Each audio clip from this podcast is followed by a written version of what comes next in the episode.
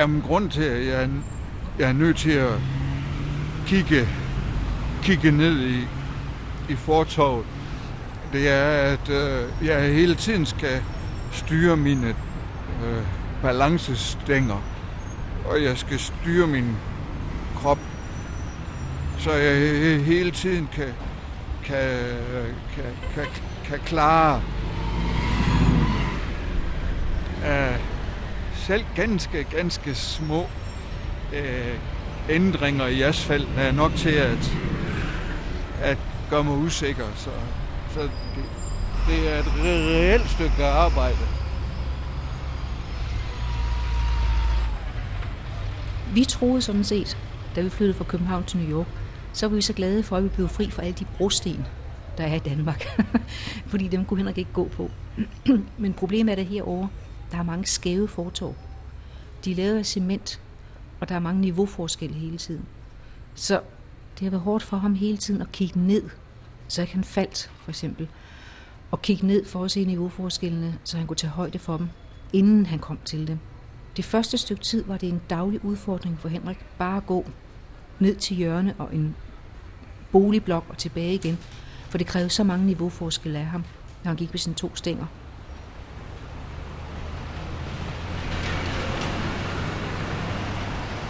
Så der kan du se FN-bygningen. Nu dukker den op.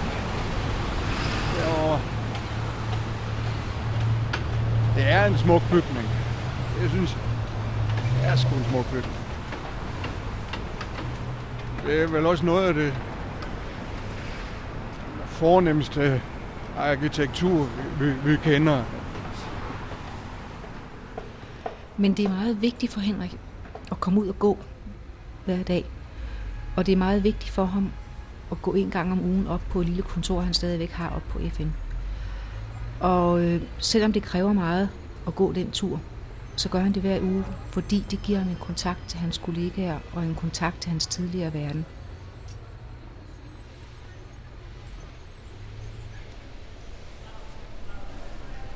Jeg vil foreslå, at vi går over til, øh, til Bagdad minde, mindepladen, som er herovre.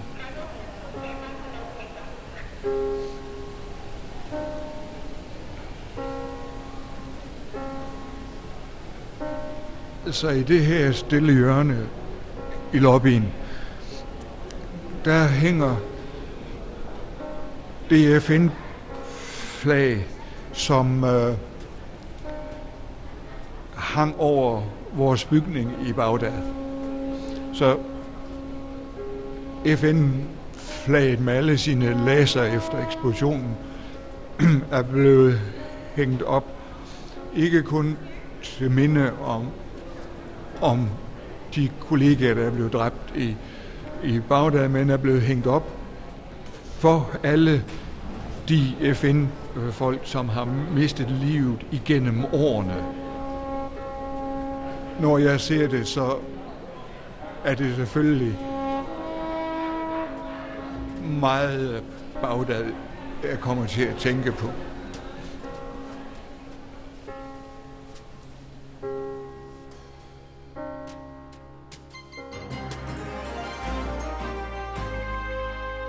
Den nye chef for FN's udviklingsprogram i Irak er dansk og hedder Henrik Koldstrup. Han kommer fra et lignende job i Bosnien-Herzegovina og har stor erfaring i at rydde op efter konflikter, både i Afrika og senest altså på Balkan. Det vigtigste det er at få ganske almindelige irakere til at fornemme, at de selv, deres familie og at deres lokalsamfund i realiteten går en bedre fremtid i møde. Og det vil sige, at de skal have adgang til de sædvanlige faciliteter, og de skal have adgang til jobs. Og vi kan kombinere de to, hvor eksempelvis UNDP øh, pumper midler ind i at hyre lokale til at hjælpe med udbedring af de fysiske skader.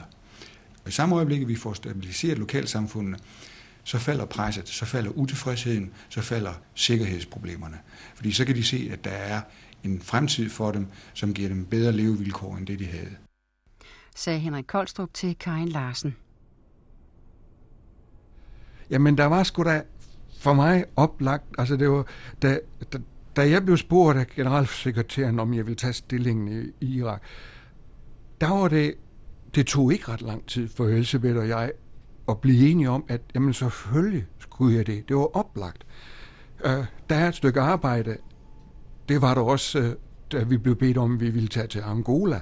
Det var der også, da vi blev bedt om at tage til, til, til Bosnien. Også da vi blev bedt om at tage til Mozambique.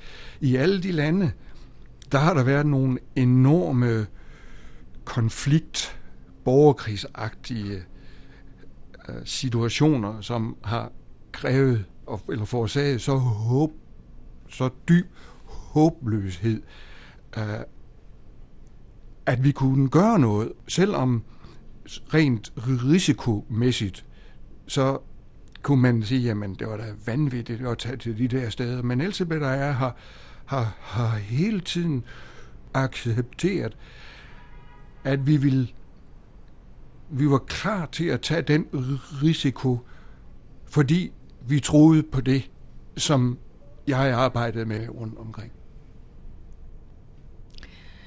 Vi boede i Bosnien, i Sarajevo, da Henrik han rejste til Irak for at starte sit arbejde der.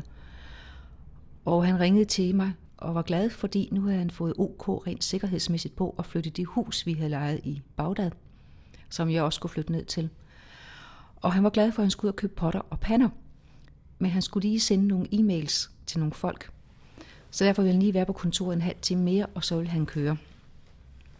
20 minutter efter, jeg havde talt med ham, ringede min veninde og spurgte mig, om jeg havde set CNN, fordi de havde bombet i Bagdad. En bilbombe eksploderede for en times tid siden ved FN's hovedkvarter i Iraks hovedstad Bagdad.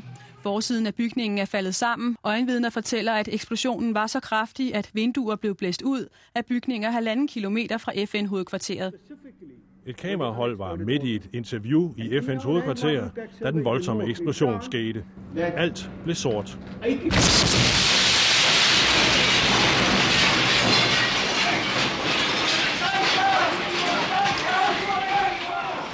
Eksplosionen efterlod et totalt kaos. En del af bygningens facade blæste ud. Alle vinduer blev knust. Umiddelbart efter eksplosionen var det umuligt at finde ud af, hvor mange sårede og dræbte der var.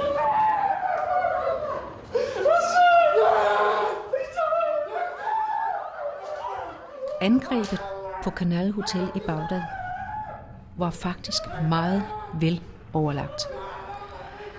Fordi dem, der ville angribe FN, vidste godt, at det hjørne af det store hotel, lige præcis i det hjørne, sad ledelsen. Så lige det hjørne kørte de ind i. De vidste, at der var møde i konferencerummet på anden sal i det hjørne. De vidste, at Henriks chef og Henrik og to andre sad lige ved siden af i det hjørne. Så de kørte ind i det hjørne. Det hjørne, der var Henrik den eneste, der overlevede. Dem, der havde kontor bag ved Henrik døde. Dem ved siden af døde. Og hans chef døde. Men Henrik overlevede.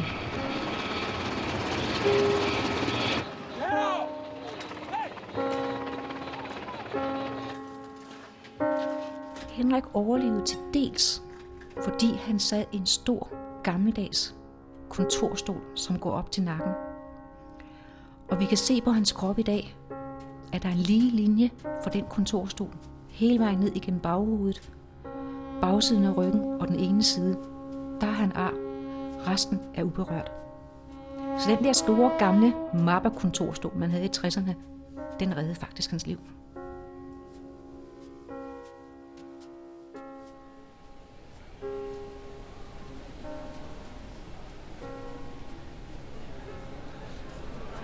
Og, og ved siden af, der hænger der så en, øh, en mindeplade øh, med navnene på, på, på de kollegaer, som, som vi mistede i, i Bagdad. Og jeg, øh, jeg har inde i mig, der har jeg billederne Øh, de kommer jo aldrig tilbage. Men i det mindste, så, så har jeg har jeg positive tanker om dem som mennesker, fordi de var, de var rigtig smukke og professionelle mennesker, som i lige så høj grad som jeg havde accepteret den risiko, som lå i at, at tage med os til Bagdad. De løb risikoen. De måtte altså lade livet.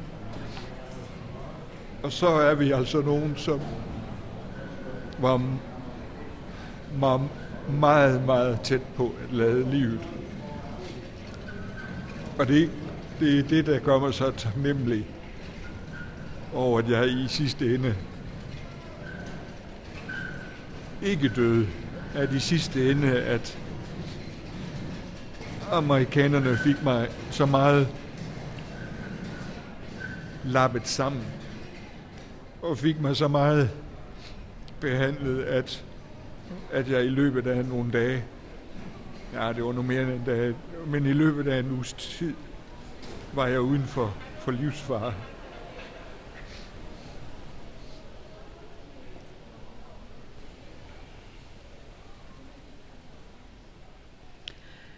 Jeg var meget lettet over, at hans ansigt ikke var ødelagt. Jeg var chokeret over, at hans hoved var så stort af hævelser, at du ikke kunne se hans ører. Det var et kæmpe græsker, og han havde alle mulige maskiner puttet på sig. Men han var ikke så såret, som jeg umiddelbart troede. Han var selvfølgelig såret, meget voldsomt endda, for han havde været, det havde været livstruende i, i flere dage. Men det var mere det med, at han havde sine lemmer. De havde, for jeg var blevet forberedt på, at han måske ville være i en kørestol resten af sit liv. Men han havde sine ben. De vidste ikke, om han blev lam endnu. Det var for tidligt at sige. Og de havde opereret på hans venstre hånd i 11. time, som de sagde. 6 timer i Tyskland, da han lige var fløj ind. Og de mente, de havde reddet den venstre hånd. Men de vidste ikke, hvordan den ville blive men den var der. Og det der med, at han havde funktion, han havde lemmerne, han havde tingene, det gjorde mig på en eller anden måde lidt lettet, selvom jeg godt vidste, der var alt muligt andet, vi skulle se på. Men alligevel. So if I go back here, is there still a shadow? That's okay. You're going to tell me when you lose it. Jeg har en fantastisk dygtig terapeut, og, og bliver også motiveret i kraft af, at det går bedre. Excellent. You corrected yourself. You see that? Jeg kan ikke gå ret langt. Jeg kan gå en, jeg kan gå en halv times tid. Og, og så begynder jeg simpelthen at, at løbe tør for koncentration til at kunne gå længere. Så er det altid godt, at Elisabeth, hun kan, vi kan gå arm i arm, fordi så har jeg, så har jeg hende som støtte øh, ud over mine to øh, gå, gåstænger. Excellent. Now you lost the rhythm, so we're going to stop. Okay.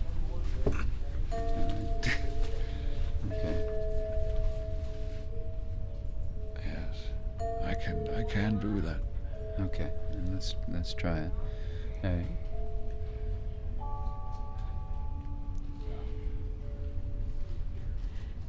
Selvfølgelig har jeg haft nogle roller i alt det her.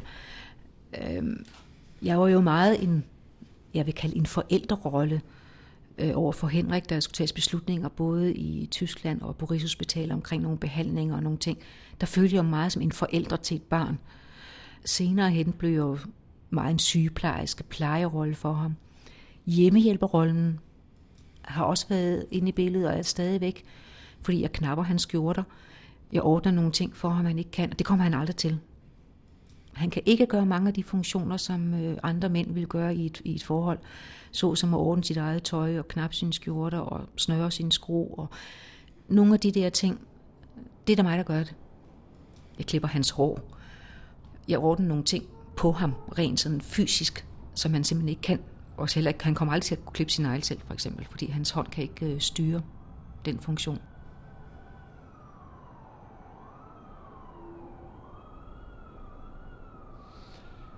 Første gang jeg oplevede vandminer, der stod jeg på et bakkedrag i Svarseland på grænsen til Mozambique. Og ned over det bakkedrag, der vidste vi, at der var minefelter. Der stod jeg, mens jeg kunne se mosambikanere, som flygtede fra angreb ind i deres land. Jeg har stået og set på, hvordan de har prøvet at kæmpe sig igennem landminer. Og når du har stået der, og du har set folk blive dræbt af landminer, så, så glemmer du det aldrig. Og, og siden da, der har jeg, har jeg gjort alt, hvad jeg kunne for at arbejde på, på landmineproblematikken på forskellige måder i, i de lande, hvor jeg har arbejdet. Og så har jeg så sandelig også kæmpet på det politiske niveau for at få regeringerne i de her lande til at, at forbyde landminer og til at investere meget mere i at fjerne det lort,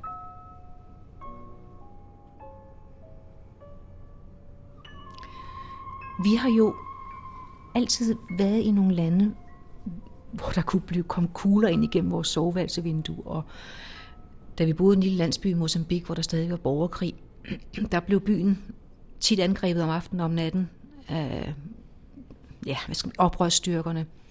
Og det var først, når styrkerne fra Zimbabwe kom ind og lukkede byen af, at man kunne føle sig sikker. Vi har da været i vores soveværelse, hvor vi så oprørsstyrkerne lige uden for døren, og der oplever man, at man kan lugte sin egen angst.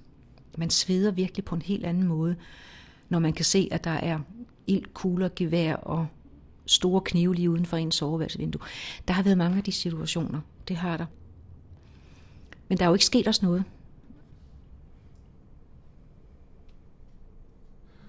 Det giver noget mere frihed at gå med en stok frem for at gå med de to stave der, men uh, ja, sådan er det ikke endnu. Så, men det er, det er rart, rart i, i nyerne at kunne gå med bare, bare en stok og have fri for, for de to vandrestave, eller hvad jeg skal kalde dem. De er jo specielle. Men de fungerer godt, ja. Så men det er ikke fordi, jeg er frustreret over at gå med den, for jeg føler mig tryg med den, men det er bare følelsen af frihed, som kommer fra en stok.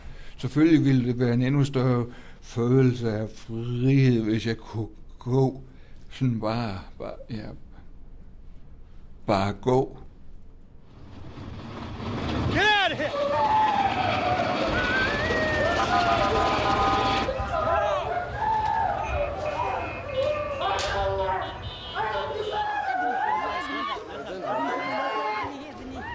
Vi skulle primært rammes, fordi vi fremstod,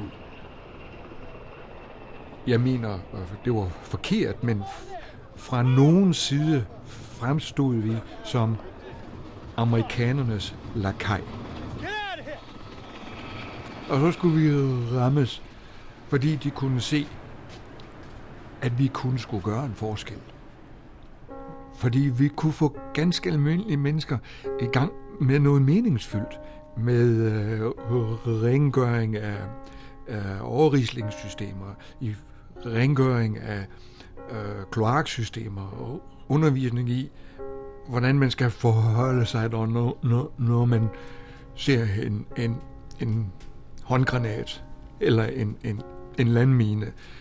Der var så meget, vi kunne gøre, og vi var i gang, men kom til at udgøre en trussel for de kræfter, som overhovedet ingen interesse har i stabilitet.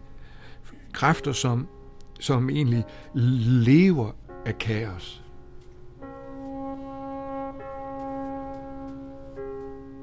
Jeg må i bagspejlet erkende, at vi nok troede lidt for meget på vores egen upartiskhed. Vi troede for meget på vores egen neutralitet. Vi troede lidt på meget på det blå flag.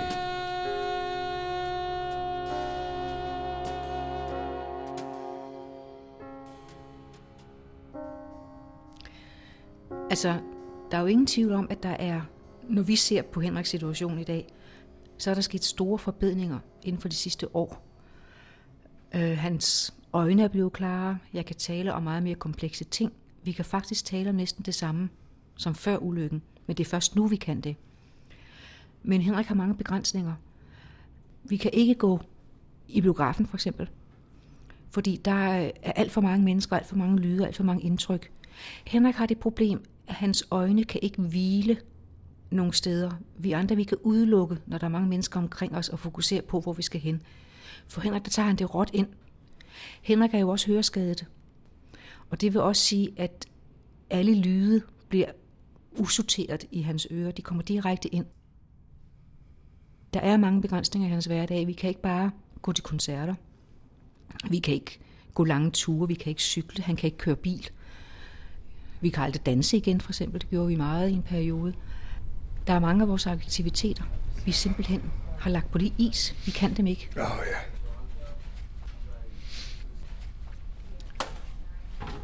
Jeg bliver træt.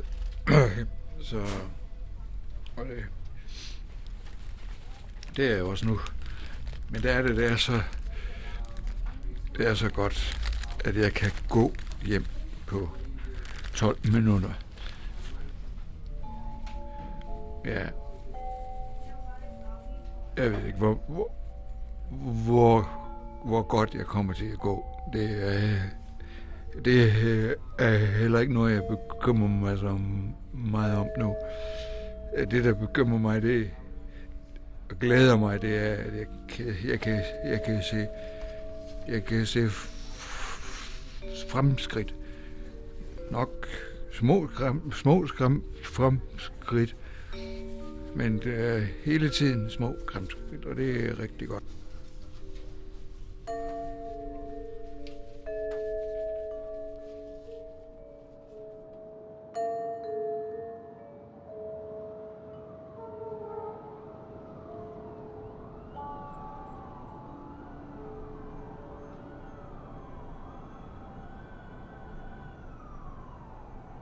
Da vi kom til New York fra Danmark der, så var vi allerede klar over, at vi skulle finde en lejlighed, der var tæt på øh, FN-bygningen, hvor, hvor der er øh, FN's øh, øh, medical service, vi skulle også være tæt på øh, der, hvor jeg skulle gå til behandlinger. Og vi kendte den her bygning. Og jeg kan stadigvæk huske, at da, da vi kom ind i lejligheden, og vi, vi er oppe på 21. sal. Det var ligesom at gå ind i et lyshav. Og vi vidste med det samme, at den her lejlighed, den skulle vi have delt med. Den har så fabelagtigt et, et, et lys i realiteten hele døgnet. Så har den utrolig tit meget, meget smukke solnedgange mod, mod sydvest og vest.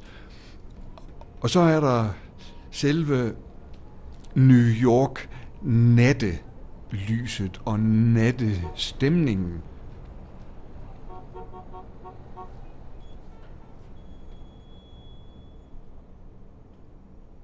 Jeg tror, at da det blev klart for os, vores datter Thea og mig, at Henrik begyndte at forstå noget mere af hans situation. Han vågnede mere op rent hjernemæssigt. Først da kunne vi også fortælle ham lidt om os. Vi kunne fortælle ham, at vi havde siddet ved hans seng i de sidste fem uger, mens han var i koma.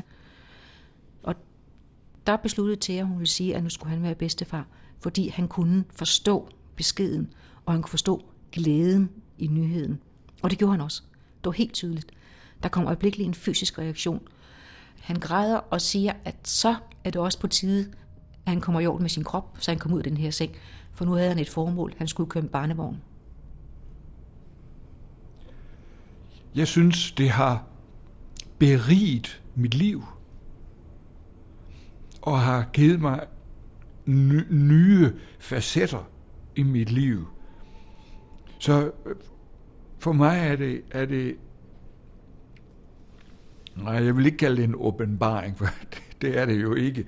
Men det, det, det, det fylder meget i mine tanker og, og vi vide, at, at jeg er bedstefar til den lille krøltop, øh, som hedder, hedder, hedder Ida.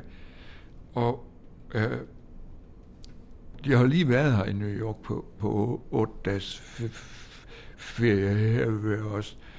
Og, og, og det var bare, det var bare så dejligt at, at være sammen, alle sammen.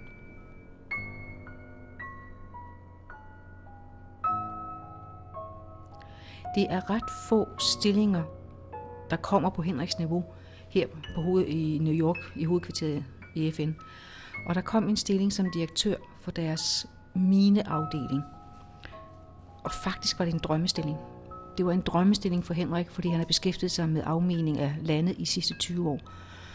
Og han blev spurgt, om han ville kunne overveje at søge den. Og det gik så langt i FN, at de faktisk accepterede, at han kunne starte halvtids. Og vi arbejdede på det i en to-tre måneder faktisk. Og han erkendte, at det kunne han ikke. Han ville bare opleve en dyb frustration over alt det, han gerne ville, men ikke kunne.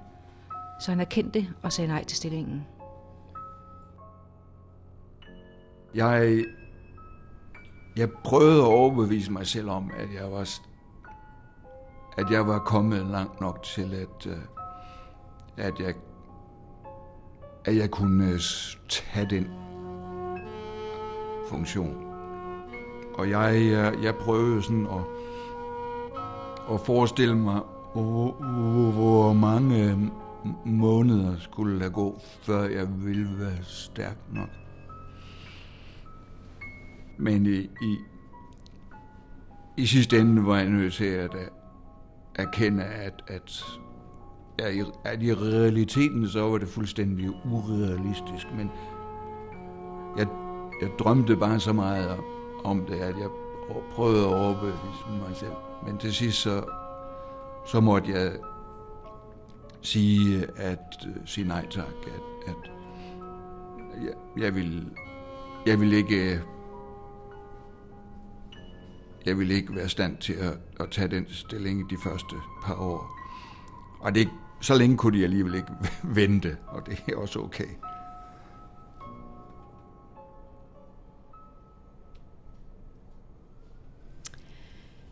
Nu er vi kommet dertil i vores liv, at vi faktisk har købt et hus i Danmark. Det er det første, vi overhovedet ejer sammen, Henrik og jeg. Så vi er meget på vej til Danmark. Vi er meget på vej. Det må jeg sige, vi er. Vi er mere på vej, end jeg havde troet, vi ville være på nuværende tidspunkt. Men jeg tror, det er fordi, vi begge to higer efter ro. Vi higer efter fred i vores tilværelse. Vi higer efter ro omkring os. Fordi i New York, der er bare mennesker alle vejen. Der er alarm alle vejen. Vi har ikke brug for det mere. Vi har brug for at fordøje vores liv. Vi har brug for at få ro og fordøje det, der skete i Bagdad.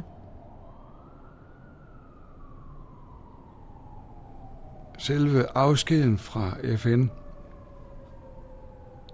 var præget af, at jeg jo satte en, en, en, en stop for, for mit, mit, mit professionelle liv i kraft af eksplosionen i Bagdad. Og derfor så har jeg egentlig brugt tre år på at, at at forstå, at den tid som øh, karrierediplomat i FN er over.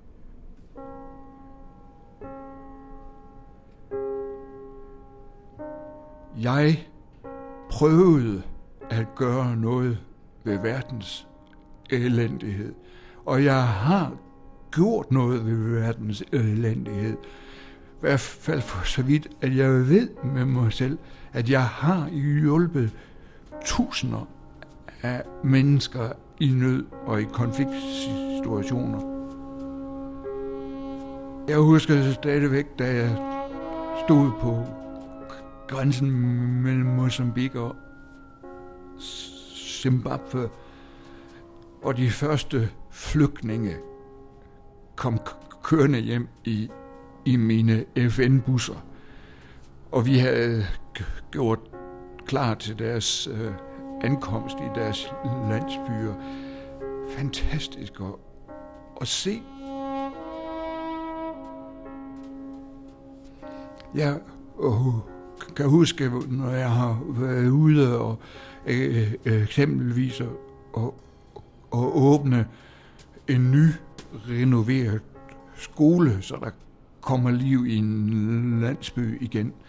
Hvordan jeg har været ude og, og, og åbne en, en bro, der bliver bygget for at en, en landsby igen øh, får kontakt til om, omverdenen. Jeg husker stadigvæk, da jeg fik etableret det første rigtige rehabiliteringsprogram i Srebrenica i Bosnien. Alle husker ordet og navnet Srebrenica med den gru, der, der ligger til, til grund for den massakre, der foregik under, under krigen i, i for, tidligere Jugoslavien. Jeg husker stadigvæk, hvor stolt jeg var, og hvor, hvor, meget med det samme det havde en indvirkning på folks liv.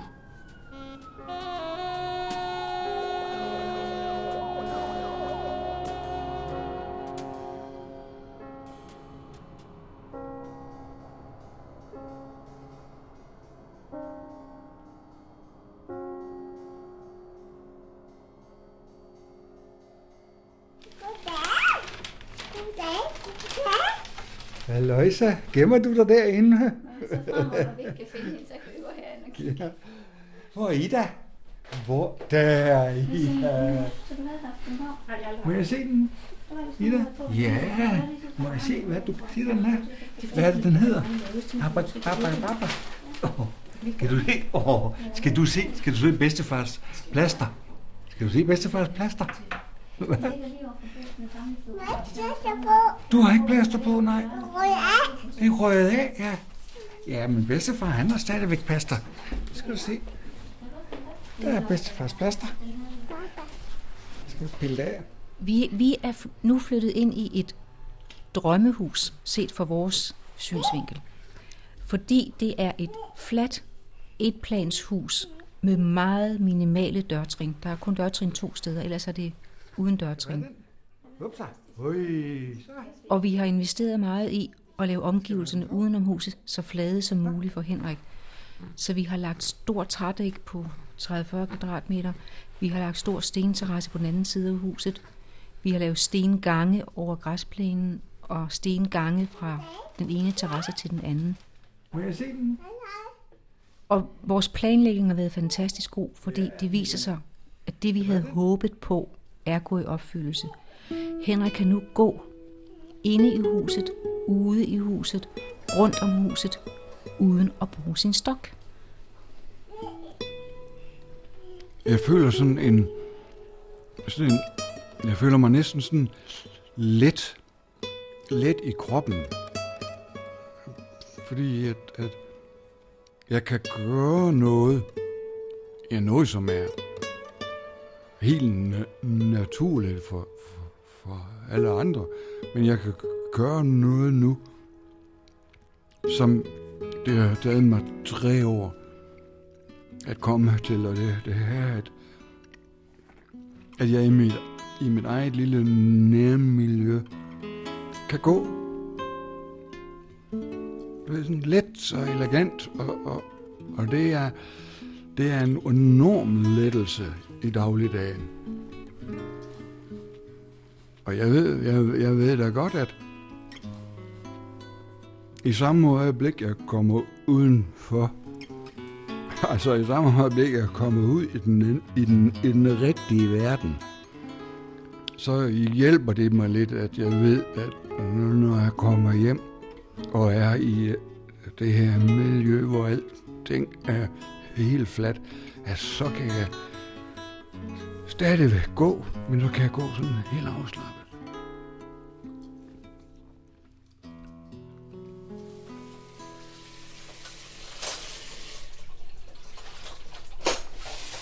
Alle de år, vi er kommet hjem til Danmark på ferie i kort tid, og andre, vi også kender, der har gjort det, de har altid taget på. I det her tilfælde, ah, du har måske taget et kilo på eller to. Jeg har faktisk tabt mig. Og det er fordi, vi har rent rundt, og fordi vi, vi på en eller anden måde ved, at det er altså ikke de her to uger i Danmark, hvor man skal nå at både spise leverpostej og vinerbrød og alle de gode sager, men vi har det hele tiden. Og det har betydet, at vi ikke er gået amok på samme måde. Jo, Henrik er gået lidt amok med træstammer. Øh, men det betyder bare, at man er mere afslappet over for det, frem for den der hien efter noget, man skal ligesom have opfyldt. Flødeboller for eksempel. Jeg er vild med flødeboller. Det har bare betydet, at vi har taget det meget mere roligt. Ja. Fordi nu har vi det jo. Underlig tanke efter så mange år, at vi kan bare købe, når vi vil have det. Ja.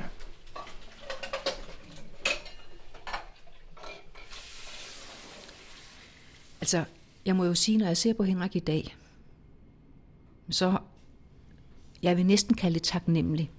Så er jeg taknemmelig over, at han er kommet så langt i forhold til, hvordan han så ud, da jeg så ham første gang efter Bagdad. Jeg havde aldrig troet, at jeg kunne få så meget tilbage af ham, som jeg har fået i dag. Og som jeg har sagt til FN, de har ikke fået deres mand tilbage, men jeg har næsten fået min tilbage. Der er indikationer på, at nogle af hans problemer bliver langsomt bedre, men der snakker vi måske 5-7 år frem i tiden. Hans balance bliver nok langsomt bedre, tror jeg. Og hans tale er også blevet bedre, og den bliver også langsomt bedre. Så lad os se. Det kan være om 5-7 år, vi kan til at cykle igen. Upsa. Oi. så. Upsa. Nu skal det hele på gulvet, hva'? Skal den her også på gulvet? Ja. Nu skal det hele på gulvet.